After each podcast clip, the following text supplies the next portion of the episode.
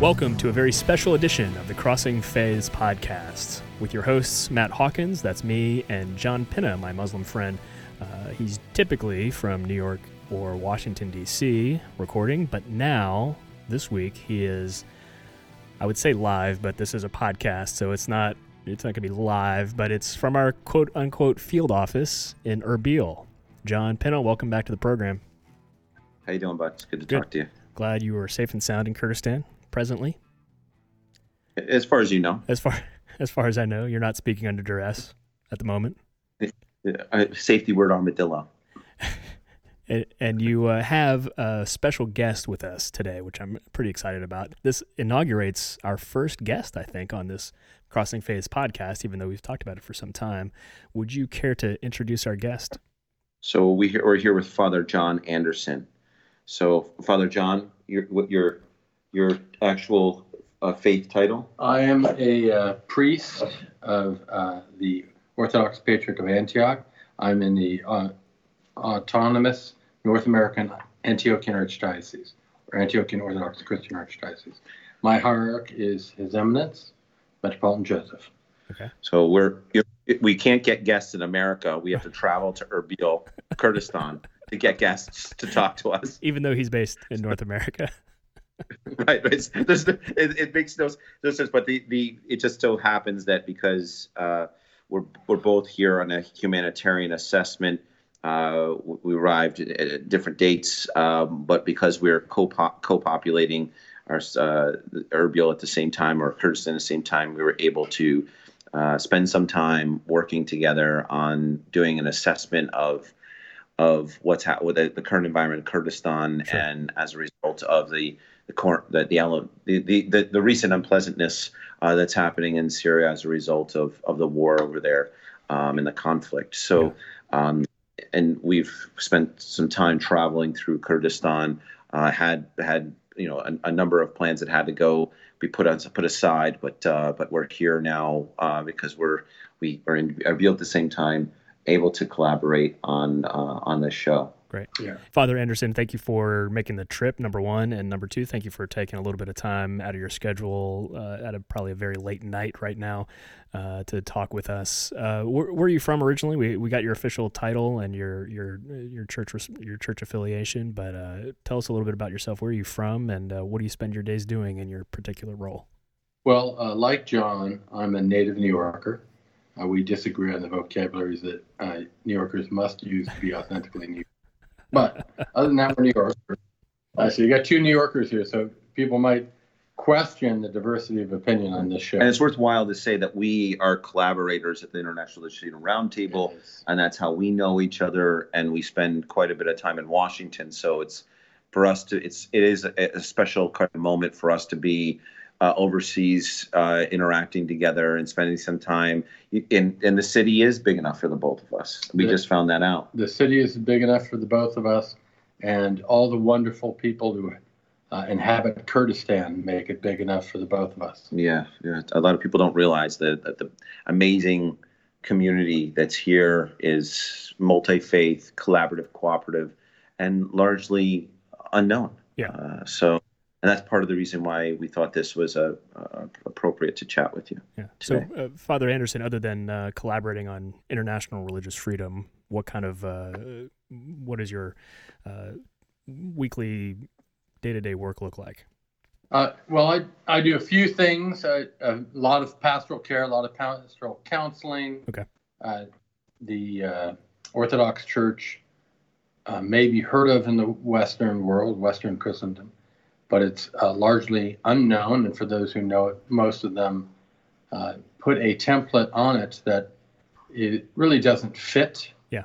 And it makes then engaging the Orthodox Christians even more confusing because they think they understand the Orthodox Church and they don't. Can you give us like a, a, a 30 second schism? What's the difference between the, the, the like what it was the Orthodox, it was the Rush, it was the Greek, or not the Greek, it was the Roman Catholic Church and the, it broke away in the schism. Right. It, it, pe- people, okay, so there was a Roman Empire. Constantine eventually uh, made Christianity the official faith of the Roman Empire. The Roman Empire. And that's what the, the dates of that are, are about. 313 was the Edict of Milan, and I think it was a little later that uh, it became the official religion. Constantine himself, as was a common practice for some people who had had rather colorful lives, waited to the end of his life to get baptized, Right. hoping that all his saints would, excuse me, sins would be washed away at baptism. That's that's my camp. okay. Right. That's that's John's camp, and uh, and then at one point the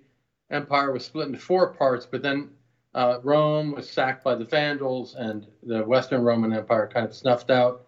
But the Eastern Roman Empire, so the Roman Empire, the remnant, uh, still persisted. We call it the Byzantine Empire, but that's an incorrect term.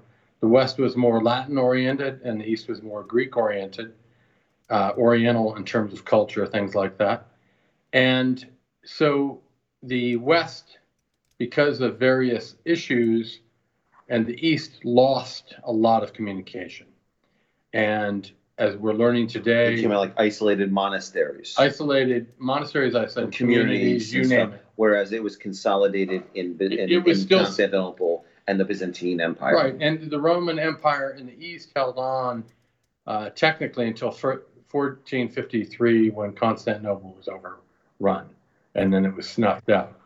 Uh, and then the uh, patriarchs became, under the Ottomans, the uh, heads of the Rum Millet, which are the people of Rome. And patriarchs are the governing senior pe- people Right. that, of of the church. Yeah, prior to that, they didn't There's have. five patriarchs in the Ancient Russian ones. Orthodox. Yeah, in, in the Russian Orthodox Church, and Well, Russia, Each- Russia came later. yeah, but So each the one. five patriarchates uh, would be Rome was given preference, Antioch, Alexandria, Rome, Antioch, Alexandria, Constantinople, and Jerusalem. Yeah. And uh, and Rome was number one, and then uh, with the filioque, really uh, it was used uh, in the uh, coronation.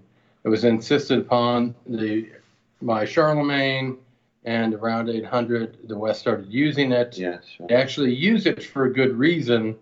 I think it came out of the Council of Toledo in Spain. The filioque was added on to help defend the uh, the person of God, so to speak, in the person of Jesus Christ. So why is why is the Or- Russian or why is the the Orthodox Church really the true church, and all these other Christian churches shouldn't shouldn't really be around it? Well, I would. I'm not sure we would say that because Why are they the best? No, I'm kidding. I'm kidding. Finn is always I- I trying to seed what? seed, You know, seed, it's- seed like- disunity. you know, if, if we're not talking about faith and John, it's like which is best, a Mercedes or an Audi? You know, it's Yeah. just like so. Uh, it it's different, and it's different in many many ways. And I'll give an example. Part of the confusion. So there's the schism. Okay, so roughly from 1054, because that's when it, basically everybody dates it. But some of the Orthodox really didn't cut communion uh, with the uh, Pope in Rome, while remaining completely Orthodox till the 13th century but you have the Great Schism, and then you have issues that lead to the Protestant Reformation. And some of the Wittenberg theologians, I think it was Patriarch Jeremiah II of Constantinople, write him, and they want his opinion on all these very Protestant questions. And you know, Give, give what, like, what's a Protestant question? well, no, me- no, I mean, Like, you know, so, uh, faith or Buying or- indulgences. and, and indulgences and things like that. That's what I think of. Yeah, and, ba- and basically, the long and the short, since this is a podcast, is Jeremiah II basically wrote back and go, go talk to Rome, because I really don't even understand what you're saying, because these are our theological perspectives. Right. You're th- yeah. You're th- So, so for instance, like the, the great argument, faith or works, faith or works. Well, why is there a dichotomy? Why isn't it two sides of the same coin? Yeah. How can you have faith if you're not living it? Faith is an, an intellectual apprehension of an idea.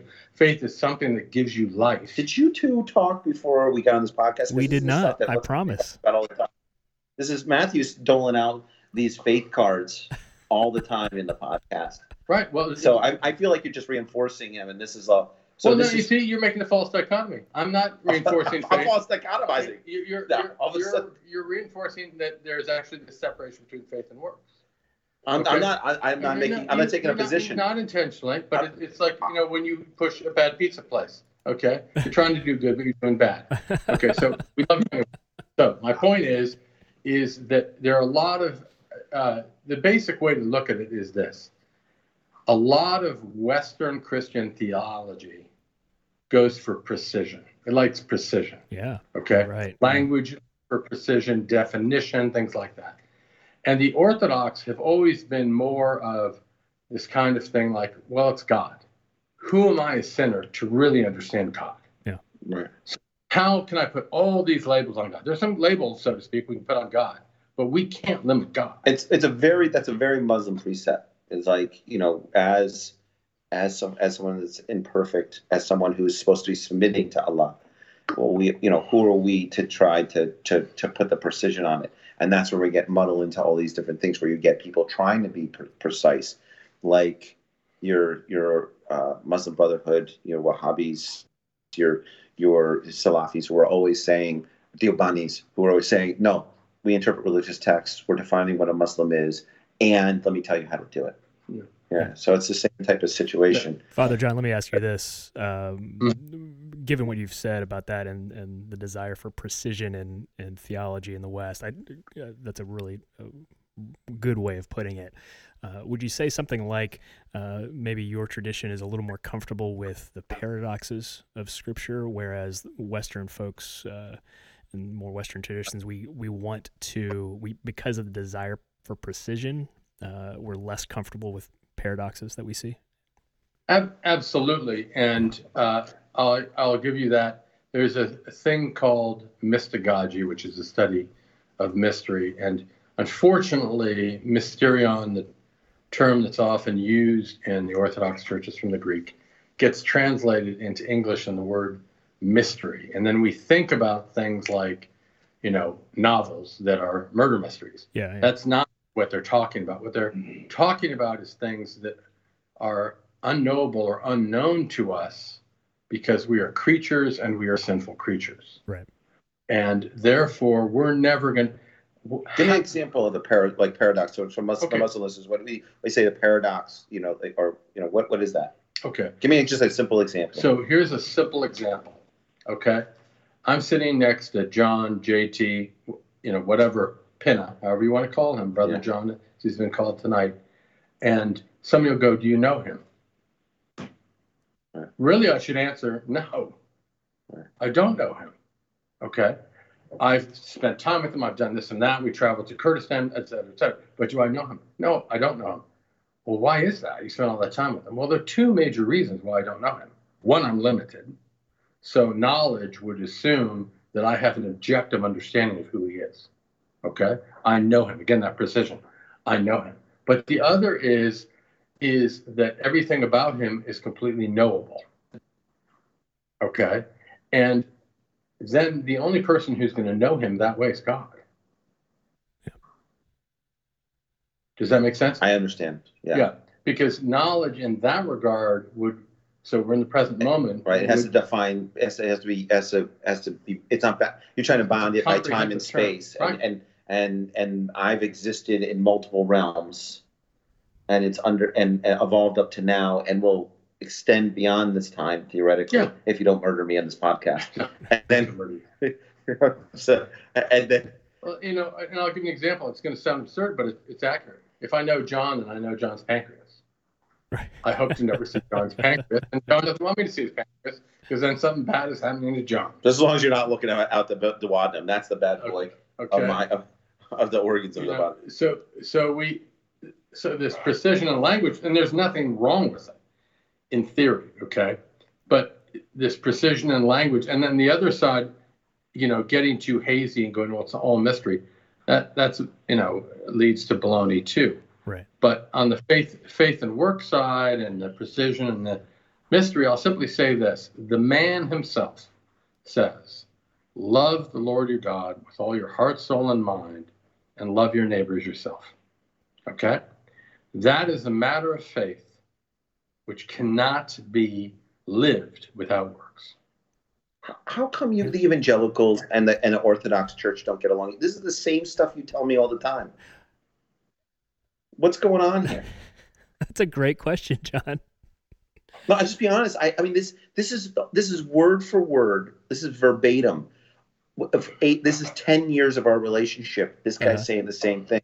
So why are you guys? And we've never What's met. the problem between I, I've got nothing, no problem with evangelical. the evangelical? So the even what's the evangelical take on Orthodox Christians? I I think mean, I go, I don't want to back you into a corner, but Father John may have a, a different answer for that. I think it's just uh, in part a distance of history, um, and it's a it's a lack of knowledge and a lack of interaction. well, maybe we can start a new socialization by by doing this. Maybe start a new trend here by by having this podcast. Maybe the the there'll be an evangelical Yeah. Orthodox revival. It's a lack lack of interaction. Uh, there's a lot of history there. There's also, I think, most of our differences will probably come down to differences in ecclesiology or the what, what we believe uh, ought to be the structure of the church. Uh, that's probably where a lot of our disagreement lies. well, and, Would, but would it be not- fair to say that the, the problems come from the Calvinists? John, I'm, I'm, I'm going to throw them under the bus. So I always bash the Calvinists. and- in this. I always- and- and- I always try to bring them. And I'm going to put snow tires in the bus. Okay? Because har- har- the idea of God predestining people, that's not a loving God. Plain and simple. An American uh, cultural Christianity, I'm not talking about a particular faith group, uh, American cultural Christianity is shaped radically by the Calvinists. I'll give you another country shaped by the Calvinists, are uh, the Dutch. I lived in the southern Netherlands in Limburg, and uh, very heavily populated by, at least formerly, by Catholics, but a lot of their cultural behaviors were Dutch. Excuse me, were Calvinist, and they'd even tell you that. Yeah. That they were influenced by the Calvinists. America, it's uh, Catholicism is very Calvinist in many ways. You name it, and um, and Calvinism really doesn't leave any room for error because God's picking certain people. It's very precise. it's very precise. Am I wrong? So I mean, I, and we, what do- what do you think about the Calvinist comment? are you asking me? Yes, sir. Well, I, th- I think uh, I, think Father Anderson's uh, right uh, in the uh, acknowledgement of the influence of Calvinism, uh, in particular that uh, what I think we as Protestants read Calvin as focusing on that issue for not really the broad scope of his theology, but it's certainly it's in there. Um, and I think what was recognized and labeled as quote unquote Calvinism uh, I think in, in more recent years is uh, a lot of folks are trying to re uh, rename that as more reformed because a lot of Calvin's followers after him uh, got even more specific and more narrow. So uh, uh, successors like Beza, more systematized, uh, more even more rigidly and more precisely uh, some of Calvin's ideas than maybe even Calvin did himself. Is that a fair assessment? Yeah, I, I think that's e- exactly right. And then, you know, and I'm an American. My family's been there for generations. I love my country. I spent decades in the Father- military. Father Anderson's family is they're like part of the original Pilgrims. Yeah. He's like he's like they came. They're they're the people that started the buckles and hat trends in America. I'm sure. Which, which, which, which was, you know, a major fashion statement for several decades That's so. Okay. But your family came in on the on the on, on the Mayflower. That's true. Wow, Yeah. That's true. that's cool. And I'm direct descendant of John Robinson, who actually died in Leiden, Holland, who is their pastor, who took them out of England, brought them to the Netherlands, because at that time the Netherlands was more religiously tolerant. How outrageous is this guy? That's pretty fascinating. Right? So, uh, but he didn't make it over. His son Isaac did a few years after the Mayflower. So the Robinsons didn't make it over on the Mayflower, but other ancestors of mine did. Okay. So yeah, so he's, he's this guy's you know embedded. You know, he's old school, long history in America. All right. So, So, let's um, we'll we'll come back to some of the multi faith conversation because I know there's a nugget that uh, Father Anderson will be uh, especially uh, well placed to answer one of John's uh, questions that you've had for many episodes now. But we've got to get to uh, what you guys are seeing in Kurdistan, why you're there, and uh, what our listeners can glean from your experience right now. So you and uh, and Father Anderson have gone on something of a site assessment to figure out what the ramifications are in the United States change in policy towards Syria, namely pulling troops out of the region. And what are you seeing down there? Well, I'll say initially when we uh, made this trip, uh, decided on it, started buying airplane tickets, uh, there was discussion, uh, not of the U.S. pulling out troops at the time, uh, but there were discussions about issues, and we were looking at uh, potentially looking at certain types of refugee populations in Syria Yeah. in terms of how to help with humanitarian aid. Because I've got a NGO, a 501c3 called St. Nicholas Freedom Group, and John is helping me on a lot of issues there because we do anti-human trafficking and religious freedom.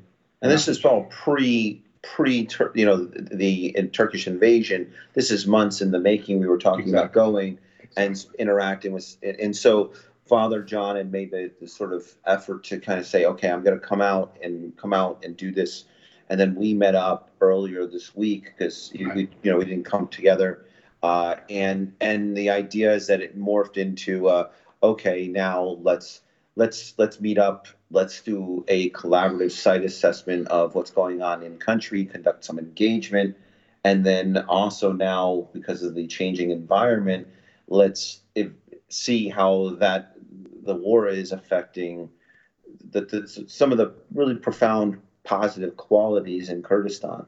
You know, for example, you have a multi-faith community where you have Sunni Shia, which is you know your Muslim side, your Christian groups with, and your Yazidis and all the religious minorities there, and so your Buddhist, your Jewish community, um, Zoroastrians, and other religious communities who are flourishing here, collaborating here, living here, and no one knows about it. No one knows about it.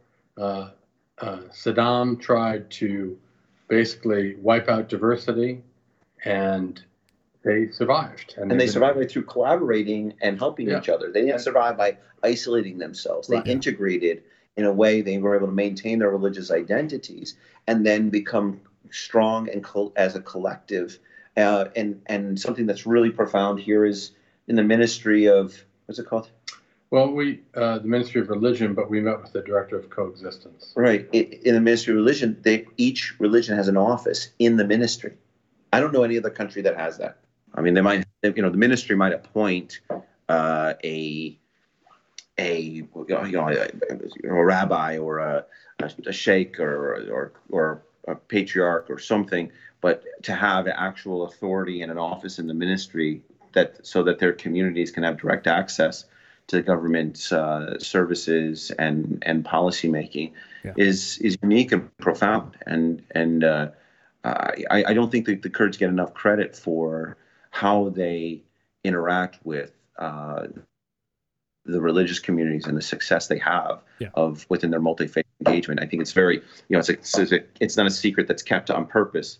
Yeah. Um, although there is a there, there is some some difficulty between Arabs and Kurds, but that's an ethnic issue Right. rather than a religious issue. So Sure. I don't So- know. What, what would you agree? Um, um, Yeah. What the what's interesting is in this part of the world, a lot of the countries are, uh, perhaps except Lebanon, uh, you know, religious appellation, Republic of, right. and the Kurds by uh, trying to work with the religious diversity in the best aspects of human development understand the need of the need for freedom of conscience and uh, freedom of religion is the basis for freedom of conscience and it's out of those freedoms freedoms that we americans hold so dearly that everything else unfolds if you don't have real freedom you don't have real um, rule of law for instance And, then, Right. and this this is a Muslim country. Yeah. No, I mean, I, not, I'm going to back you up on that because we just talked about the diversity. I think this is an exceptional Muslim country Right. because of the fact that you do have these strong, ancient, ancient diverse communities. I mean, it, I don't think we have to go back 1,300 years to find that maybe it wasn't a Muslim community or areas uh, weren't Muslim. Uh, you know, uh, Salamania, and I apologize to all the Kurds out there I just butchered that name of the city, but they have a large Zoroastrian population. Yeah.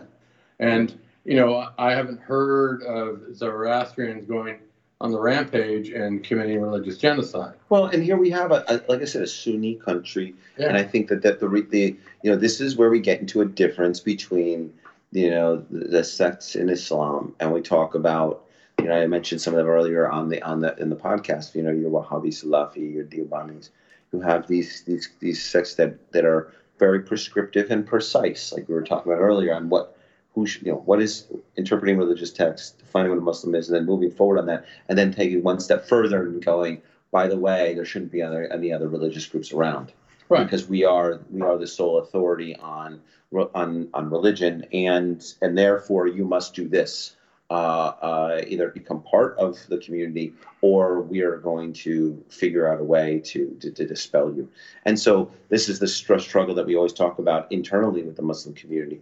But I think that there's uh, an opportunity here to see a matrix that is w- working and ancient and collaborative and current.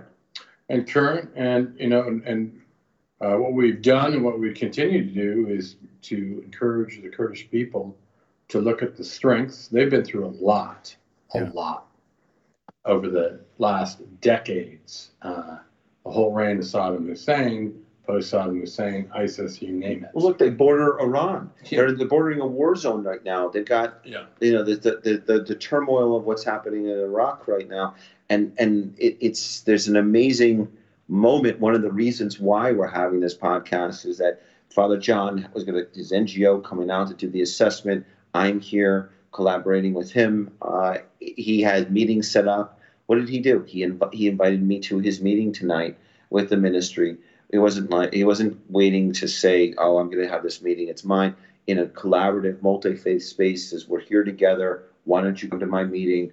And they were shocked, weren't they? yeah they, they were shocked but you know and i'll simply And not in a bad way, but there was no, like, no. They're pleasantly surprised, and but it goes back to Orthodox theology in that you know I'm limited, and anybody who knows me well will say extremely, but uh, the reality is is that regardless of experience or education or whatever, uh, I bring my own very limited perspective, and so it is very good to have somebody there who brings another perspective.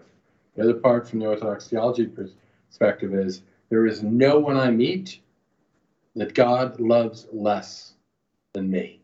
Hmm. Meaning they're all created in God's image, fashioned after his likeness. And to quote the man himself again, you know, for me, Jesus Christ, uh, who am I to judge?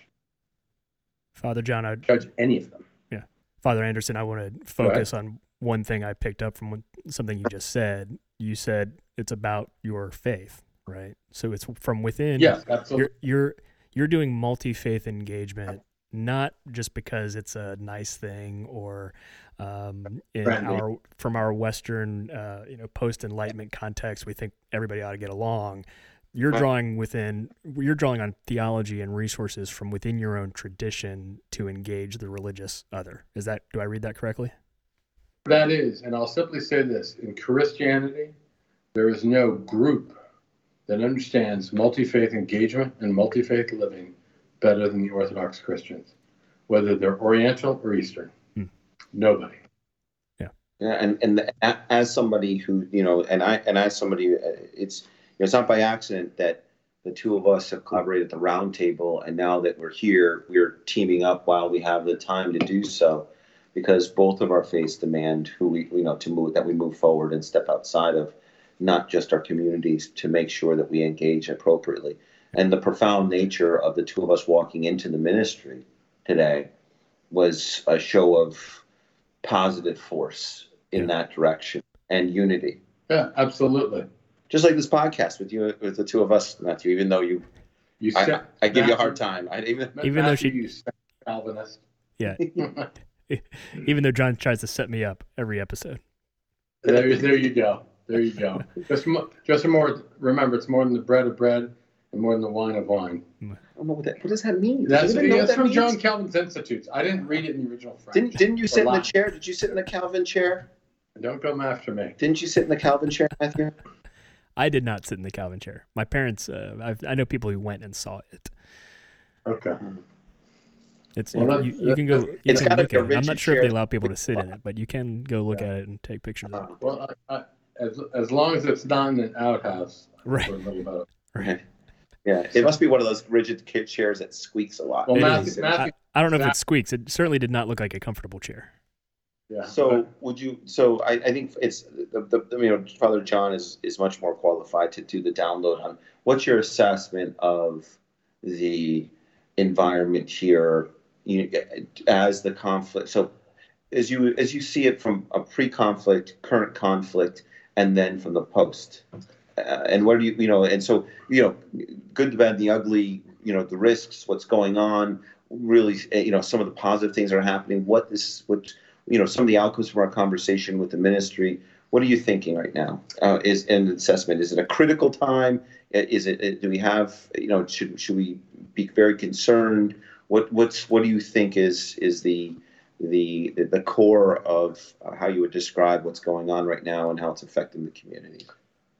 I would say that if the world were wise, which unfortunately we're human beings, that's not our greatest asset typically, they would look at this area of the planet and they would look at it probably the last 50 to 70 years and they would say, how are they hanging on? How do they make this happen? Uh, how do they believe that there's a future? Uh, the Kurdish word, and please uh, forgive me for mistranslating it, for hope is hiwa. How do they maintain hope? Hiwa is hope, yeah. Yeah. Well, it's I would say it's the shami kebab. They make really, really good Here we- shami kebab. Here we go. He's It's off- delicious. He's going off the deep end. I'd like to say it's a jet lag. It's still it's delicious. They make the, the the shami kebabs are at least six inches longer than normal shami kebabs, and they are delicious. the food's exceptional. And and the and the and the naan. Do you want me to answer the question? Are we gonna? Or is this Well, well, the naan turning has seeds in cook- it, Is this turning into a cooking show? but it has I seeds. in mean, it. we, we talk cooking. The sesame okay. seeds. All They're right, but then I want to talk about sushi. Okay. okay. Well, well, I just think that their food might might. Their food is excellent. Is- Okay, it might but be a they're, factor. they're more to the Kurds than cuisine. You have to understand that part of Pinna's uh, multi-phase strategy is, is cuisine and especially breakfast foods.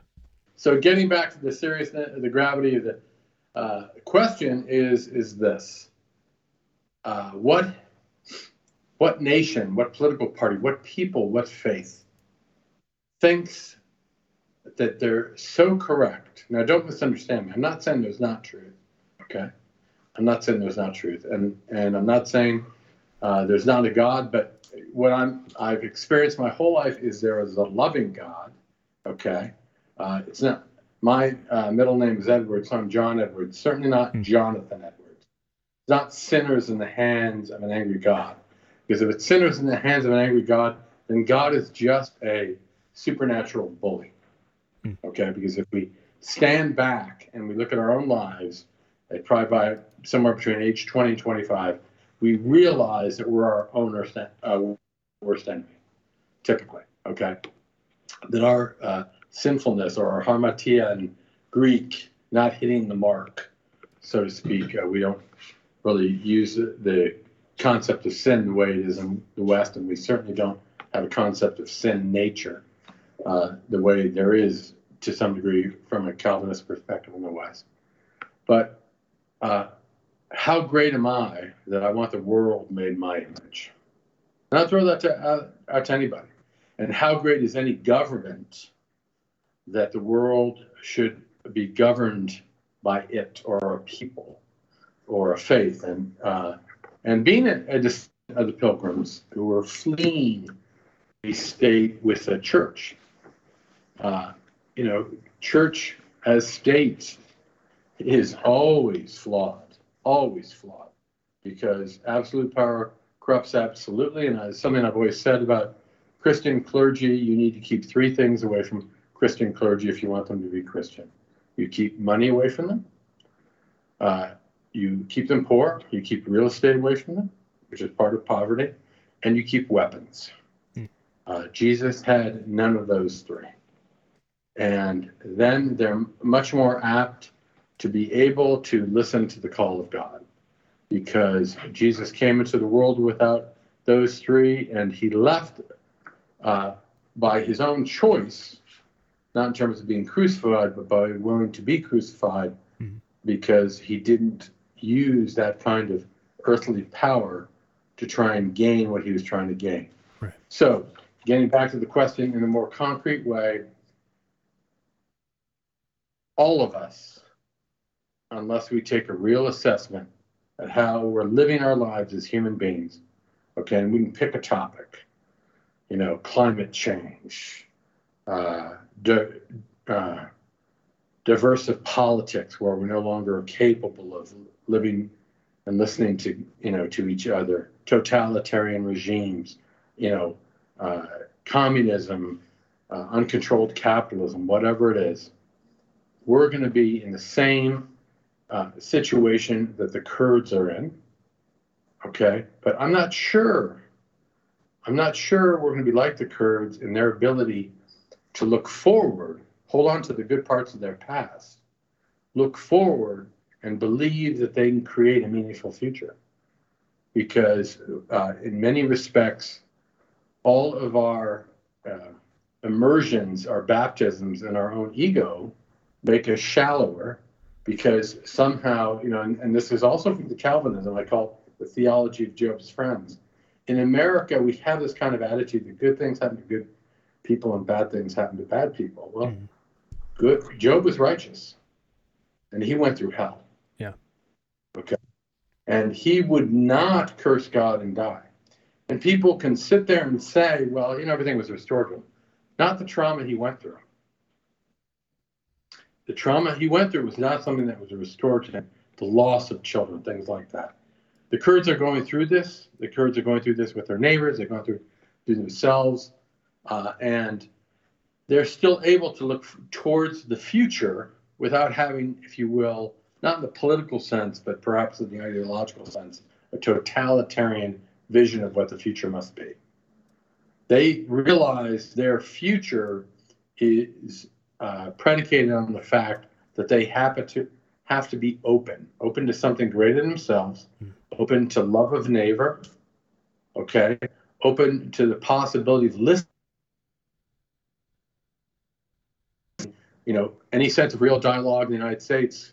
How many years has it been since we've seen that in politics? Mm even with faith communities, it's still difficult. I yeah, mean, there's, still, you know, it, it, within the Christian community, you got we're talking about how you got the Orthodox and the and the, the, the evangelicals, the Protestants don't communicate.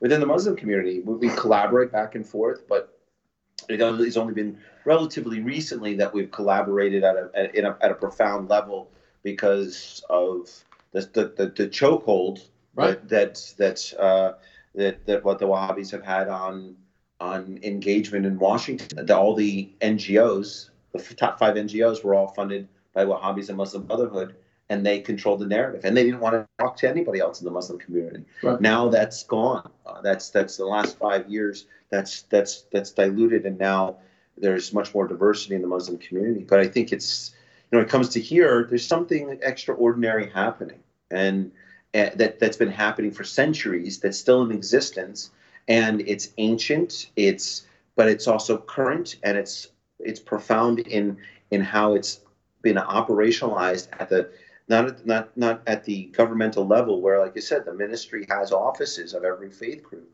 and then they're collaborating respecting the holidays there's all kinds of other stuff going on and they're talking about the future it, as crazy as it as as all their environment is and with crazy. Iran and this and, you know in Syria and everything else so, and then, you know, Father John's coming out here. And like I said, it, here we are together talking with you about this. And, and I would say the site assessment is positive. Hmm.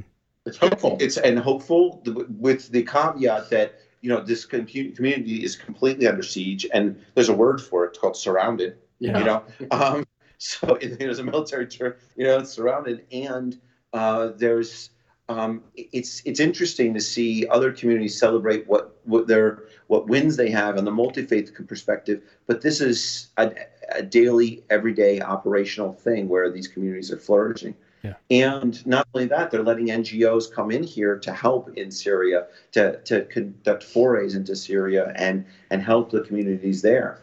I can say it this way someone I tried to teach my children is life is a team sport. Mm-hmm. Okay. In America, for a long time, culturally, we pushed radical individualism, with, which is a myth mm. because yeah. uh, what what formed the United States was actually not a bunch of radical individuals. It was a group of people uh, compelled by a belief in their faith to come up on a foreign shore. Okay, uh, there were no cities, there were no buildings, there were no social programs, there was nothing, nothing at all. and uh, and they encountered people who were here, and uh, and then in certain contexts, not to go too deep, uh, they didn't handle them pro- properly, but in other ways they tried to, and but they weren't worrying about being radical individuals. What they were worried about is taking care of each other. Yeah. Okay. And the Kurds, through all of this, are still, and and it's always a struggle. So when I uh, say what I'm about to say, it is not a ding on the Kurds. The Kurds are struggling with this idea. In Orthodox Christianity, we talk about ascesis. Life is a struggle. If you're not struggling, then you you can guarantee you're doing something wrong. You're completely embedded in wrong, evil, because trying to do good in the world is always a struggle. The Kurds are trying to struggle through this situation. They're very inspirational. United States, our culture, we need to stop being afraid of uh, pain and death. Hmm. Okay, and we need to embrace the struggle to be better than we are. Yeah, and that's always been a challenge to every. It's something the United States Americans need to do instead of running away from all the problems, running away from the pain. And the Kurds, what they're doing is with everything they've got going on, and, I, and I'm a licensed mental health clinician.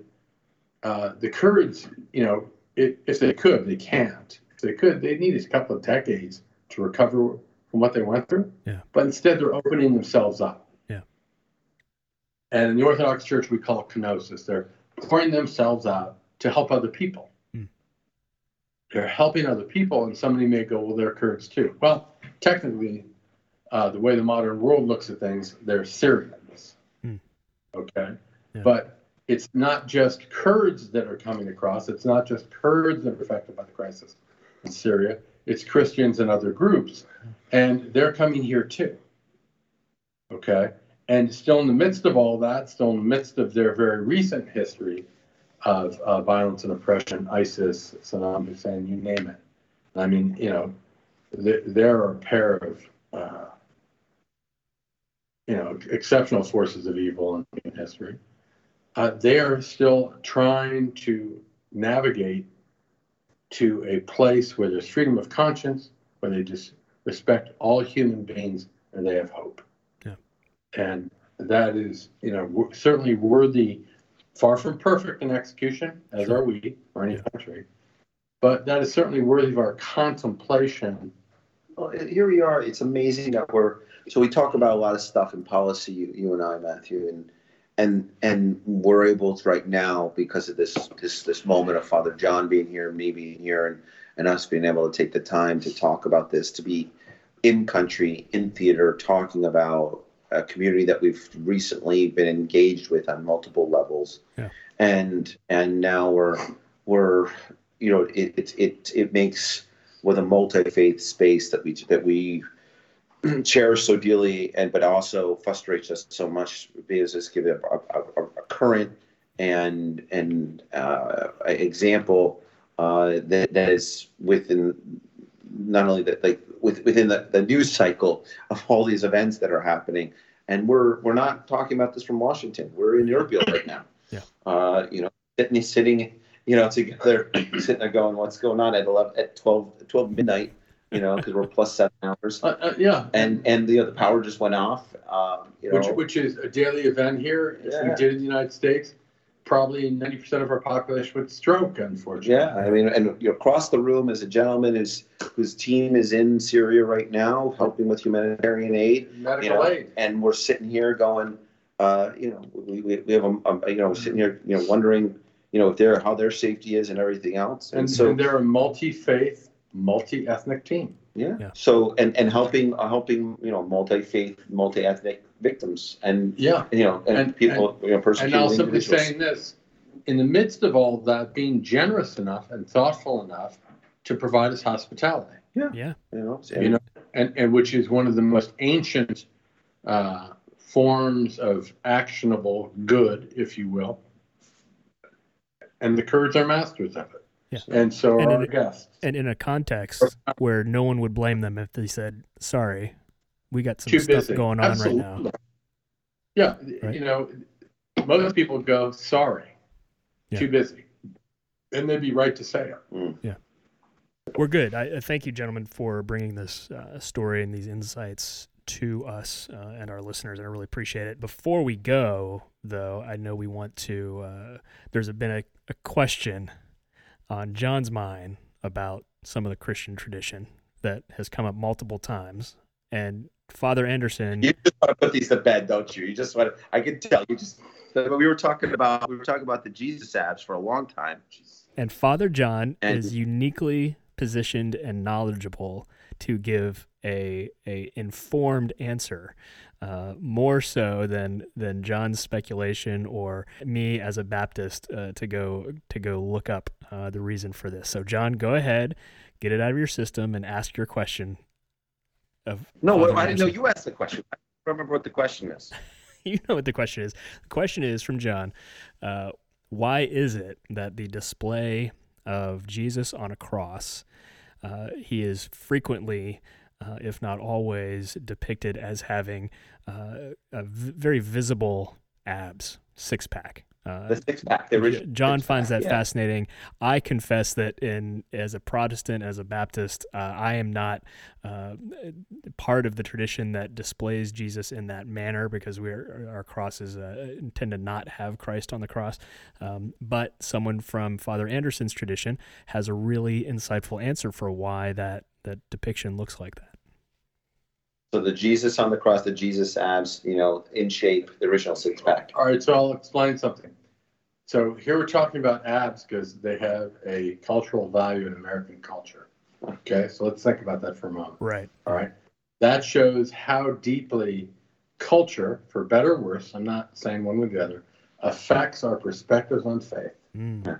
Okay. So I'll simply say, in a lot of uh, American portrayals of Jesus, he is what I call the holy football player.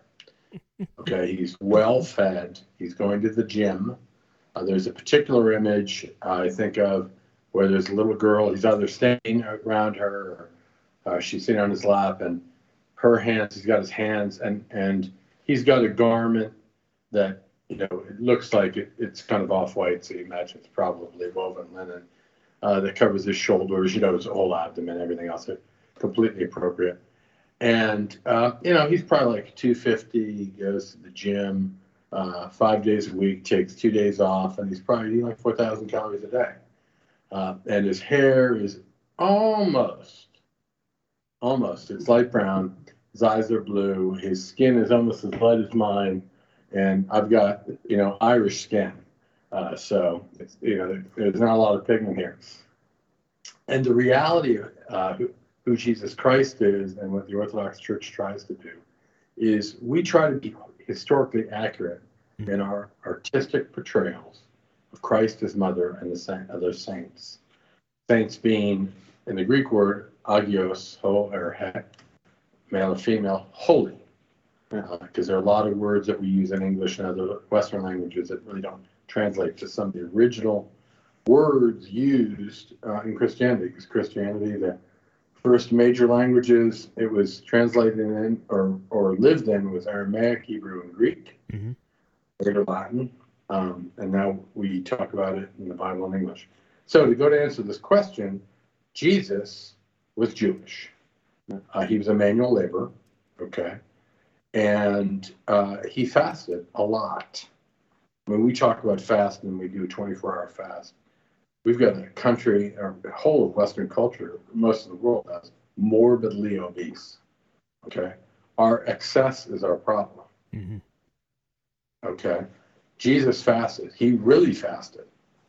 What's really fasted? What does that mean? Re- really fasting isn't just restraining ourselves in consumption of food. Fasting, what fasting does, pick it, anything you fast from, it's to remind us that we're dependent on God. Right. In okay. Islam, it's a discipline, you know, it is, a discipline. It is a discipline. So it's, you know, when you're fast, you're not just fasting from food, it's you're fasting from sex, you're fasting from right. everything. And so you, you, you hold back on that. I fast between meals. Yeah. So it's, it's a, well, fast between meals, you know, but, um, it's not just, you know, food you're fasting from. The idea is, is to help us center our perspective of, of our life on the fact that we're completely dependent on God, God and God's love and mercy, and therefore we are called to be loving and merciful. Okay? and like our hosts are being, not just to us, by the way. I didn't mean that just in a, a self-serving term. But so Jesus is a, a hardcore uh, manual labor. He fasts a lot. Okay, he, you know, if you ever look at uh, manual laborers, okay, most of them are, if they're working hard, and he's only in his 30s, right? They're, yeah. They're, they're in good shape, right? And you figure he's doing, to use modern terms, calorie deprivation. And as uh, Matthew pointed out, he's probably not well hydrated. He probably doesn't have a little Nalgene bottle or whatever. You know, he's running around with all the No. Yeti bottles. or Dasani, you know, and, and producing plastic and throwing it around. Uh, so, you know, that's what he, the why he looks the way he looks. There is this need. So he's on the cross and he's fa- he's fasted and he's been working, you know, the carpentry gig. And, and his, well, remember, And- shortly before this, he was in the desert for 40 days, Mhm. 40 nights. What was he doing? Being tempted. Yeah, but My what else was was- he doing? Shaitan. What? He was fasting, He was fasting. That's right. Yeah, you know, He's doing and that business. And it, around here, the desert's everywhere. And, and Egypt, or you go to some of these places, we think we know what desert is, but we So you, say, you say it's an accurate depiction of No. a fasting hard worker. I, who I was- can't say that. What I'm saying is, in the Orthodox tradition, we try to be historically accurate. Right. So because you're because because iconography in the Orthodox Church, Yes. right? So Catholics have to have a different situation, right? So They have iconography too. So. right. Okay. So I mean, you know, that's a satisfying answer. Right. Is that What- good, what John? think there? Is that is that fair? I- you know, you know, it makes sense, doesn't it? It, d- it I does mean, to I me. think- I I actually had never delved into that uh, question, so I I've learned a lot from Father Anderson. I appreciate it. So, uh, so I'm going to, if I may, in the, guy's East, doling out lessons, in the Eastern you know, Church, religious lessons. first, Like, first names. In the Latin Church, they go by last Yeah. name. So it's Father John. Okay. It's interesting. I'll- Latin I'll Church, take it. No, no, I- and I don't mean it correctively. I mean it lovingly. Oh, I In the appreciate it. I, Latin Church, I was just trying to uh, uh, parse between having two Johns on the other end of the microphone. there's Brother John and Father John, or as we were saying before, I call John Halal John and Right. Haram John. Right. Okay. And he loves that. by. I'm going to call him Halal John halal from now ever, on. ever in my faith, so Right. But in the in the West, for instance, the only person who uses their first name in conjunction with the pastoral title is the Pope. All right. Pope Francis. That works. So that that's the difference. But what I'd simply say about the Jesus apps yeah. what's really amazing is the man himself, not just his apps. So this goes to this precision disease. It's in, in the Western mind, Muslim, Orthodox Christian, Protestant, or atheist. Let's look at the man himself, his life, and what he did. Yeah. That's all. So this Well- guy's well put. out. Like, Well put, Father John. okay, so you know, I mean, so it, it was appreciative because we were we had rocked into this conversation, and and I had asked him about the abs. He he he went. He said it was fasting, so that's why we brought this thing up. It was amazing, you know. So I think I think we satisfied that. Sounds you like a very reasonable bad- reasonable answer. yeah, which you're going to be happy about. Yeah, I you like know, it. you must be. That's a win for you. It's a big win for you on this one. I think it, Well, I think we I'll- both win. You you got you answered. You, we got an answer for your curiosity, and and I get to stop hearing you ask about it. Well, but you, but it also, admittedly, you didn't know. You know, you had no answer, it's true. and you're you're my go-to guy. Well, I wasn't know? going to fake an answer, and and and Father I John is well qualified and has provided an insightful answer. And so I we appreciate you know it's our first interview with a you know not you know the, the Orthodox Church uh, and Father John is in in you know in you know in we're in our our what's it called our our satellite office in Erbil Erbil. you know Our, our, our Kurdistan mo- mobile field office. yeah, Yeah. yeah so we're crossing faiths bringing faiths all over faith faith conversation all over the world Parting words. Uh, one maybe one from each of you. What you want folks in America back home uh, to hear about your current experience? What do you What do you want them to, other than the entirety of our conversation? Uh, what do you want them to see and take away from what's you see on the ground in Kurdistan? Uh, just like faith without uh, works isn't, Hmm. caring without action isn't. Hmm. If we're going to care, uh, we need to make it actionable, concrete, and uh, fulfilled the objectives. This is a planet full of people, and America, we take a lot, we give a lot, but we can give a lot more. Yeah. And we have a responsibility for everything that we take that we give back. So I would simply encourage America and her allies to do right by these people in this horrible situation. Yeah. Well put. I agree. I, I think that from my perspective, you know, I, I, I, I have tendency to internalize things a little bit. You know, we talk a lot at the International Decision Roundtable and, and other and, and and in Washington about policy and and like to project, you know, our value system. And and as a Muslim, I always get very nervous about that because we religious freedom is part of the Islamic tradition. Uh, it's in, inherently embedded. It's it's very not inherently. It's explicitly embedded in in in the theology. Uh, we're just having this internal struggle with Wahhabism. But I think that like I don't know anything about Kurdistan. It's not my my subject matter expertise. Mm. But part of the reason why I've taken the time out of my current agenda to spend time not only with helping Father John and this assessment when I can, while I can.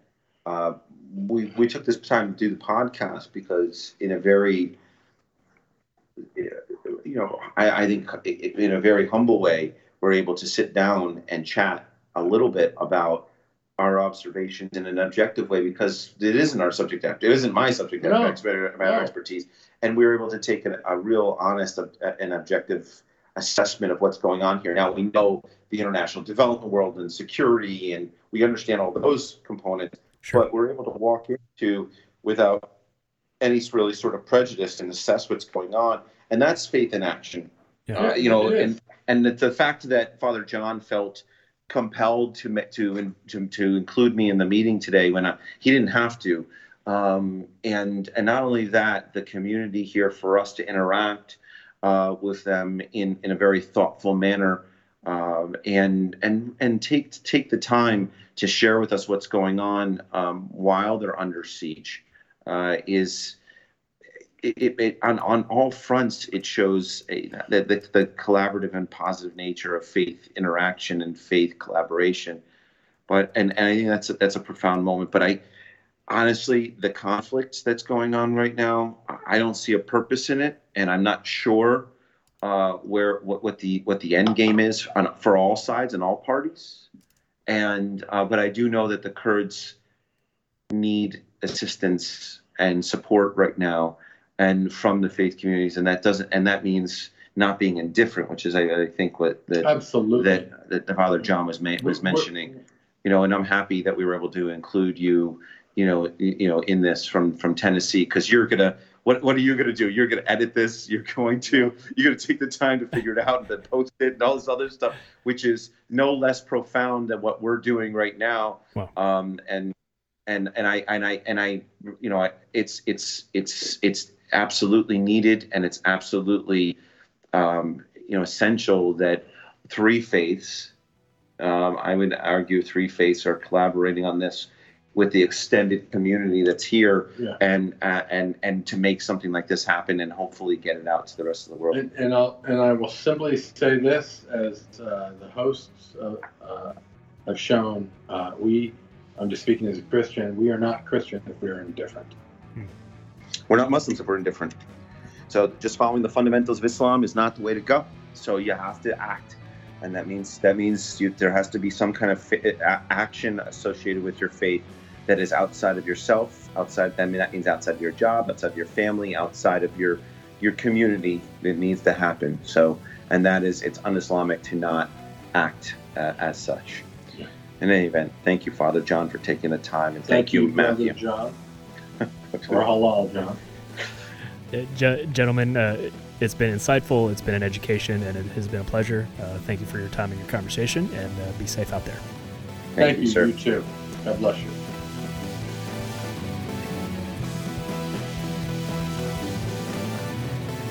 This has been Crossing Faiths with Matt Hawkins and John Pinna, a podcast of Rolltop Productions.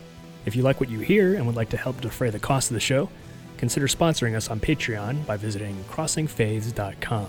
Crossing Faiths is available on all your favorite podcast outlets, including iTunes, Google Podcast, Overcast, iHeartRadio, Spotify, and TuneIn. We'd appreciate your review of our program, especially in the iTunes Store. Let us know what you think of the show via Twitter at mthawk, at jtpinna, or at Crossing Faiths. Music for this episode is courtesy Vajra, whose music is available at thevajratemple.com, Spotify, iTunes, and Amazon. Show notes for this episode and more are available at crossingfaiths.com.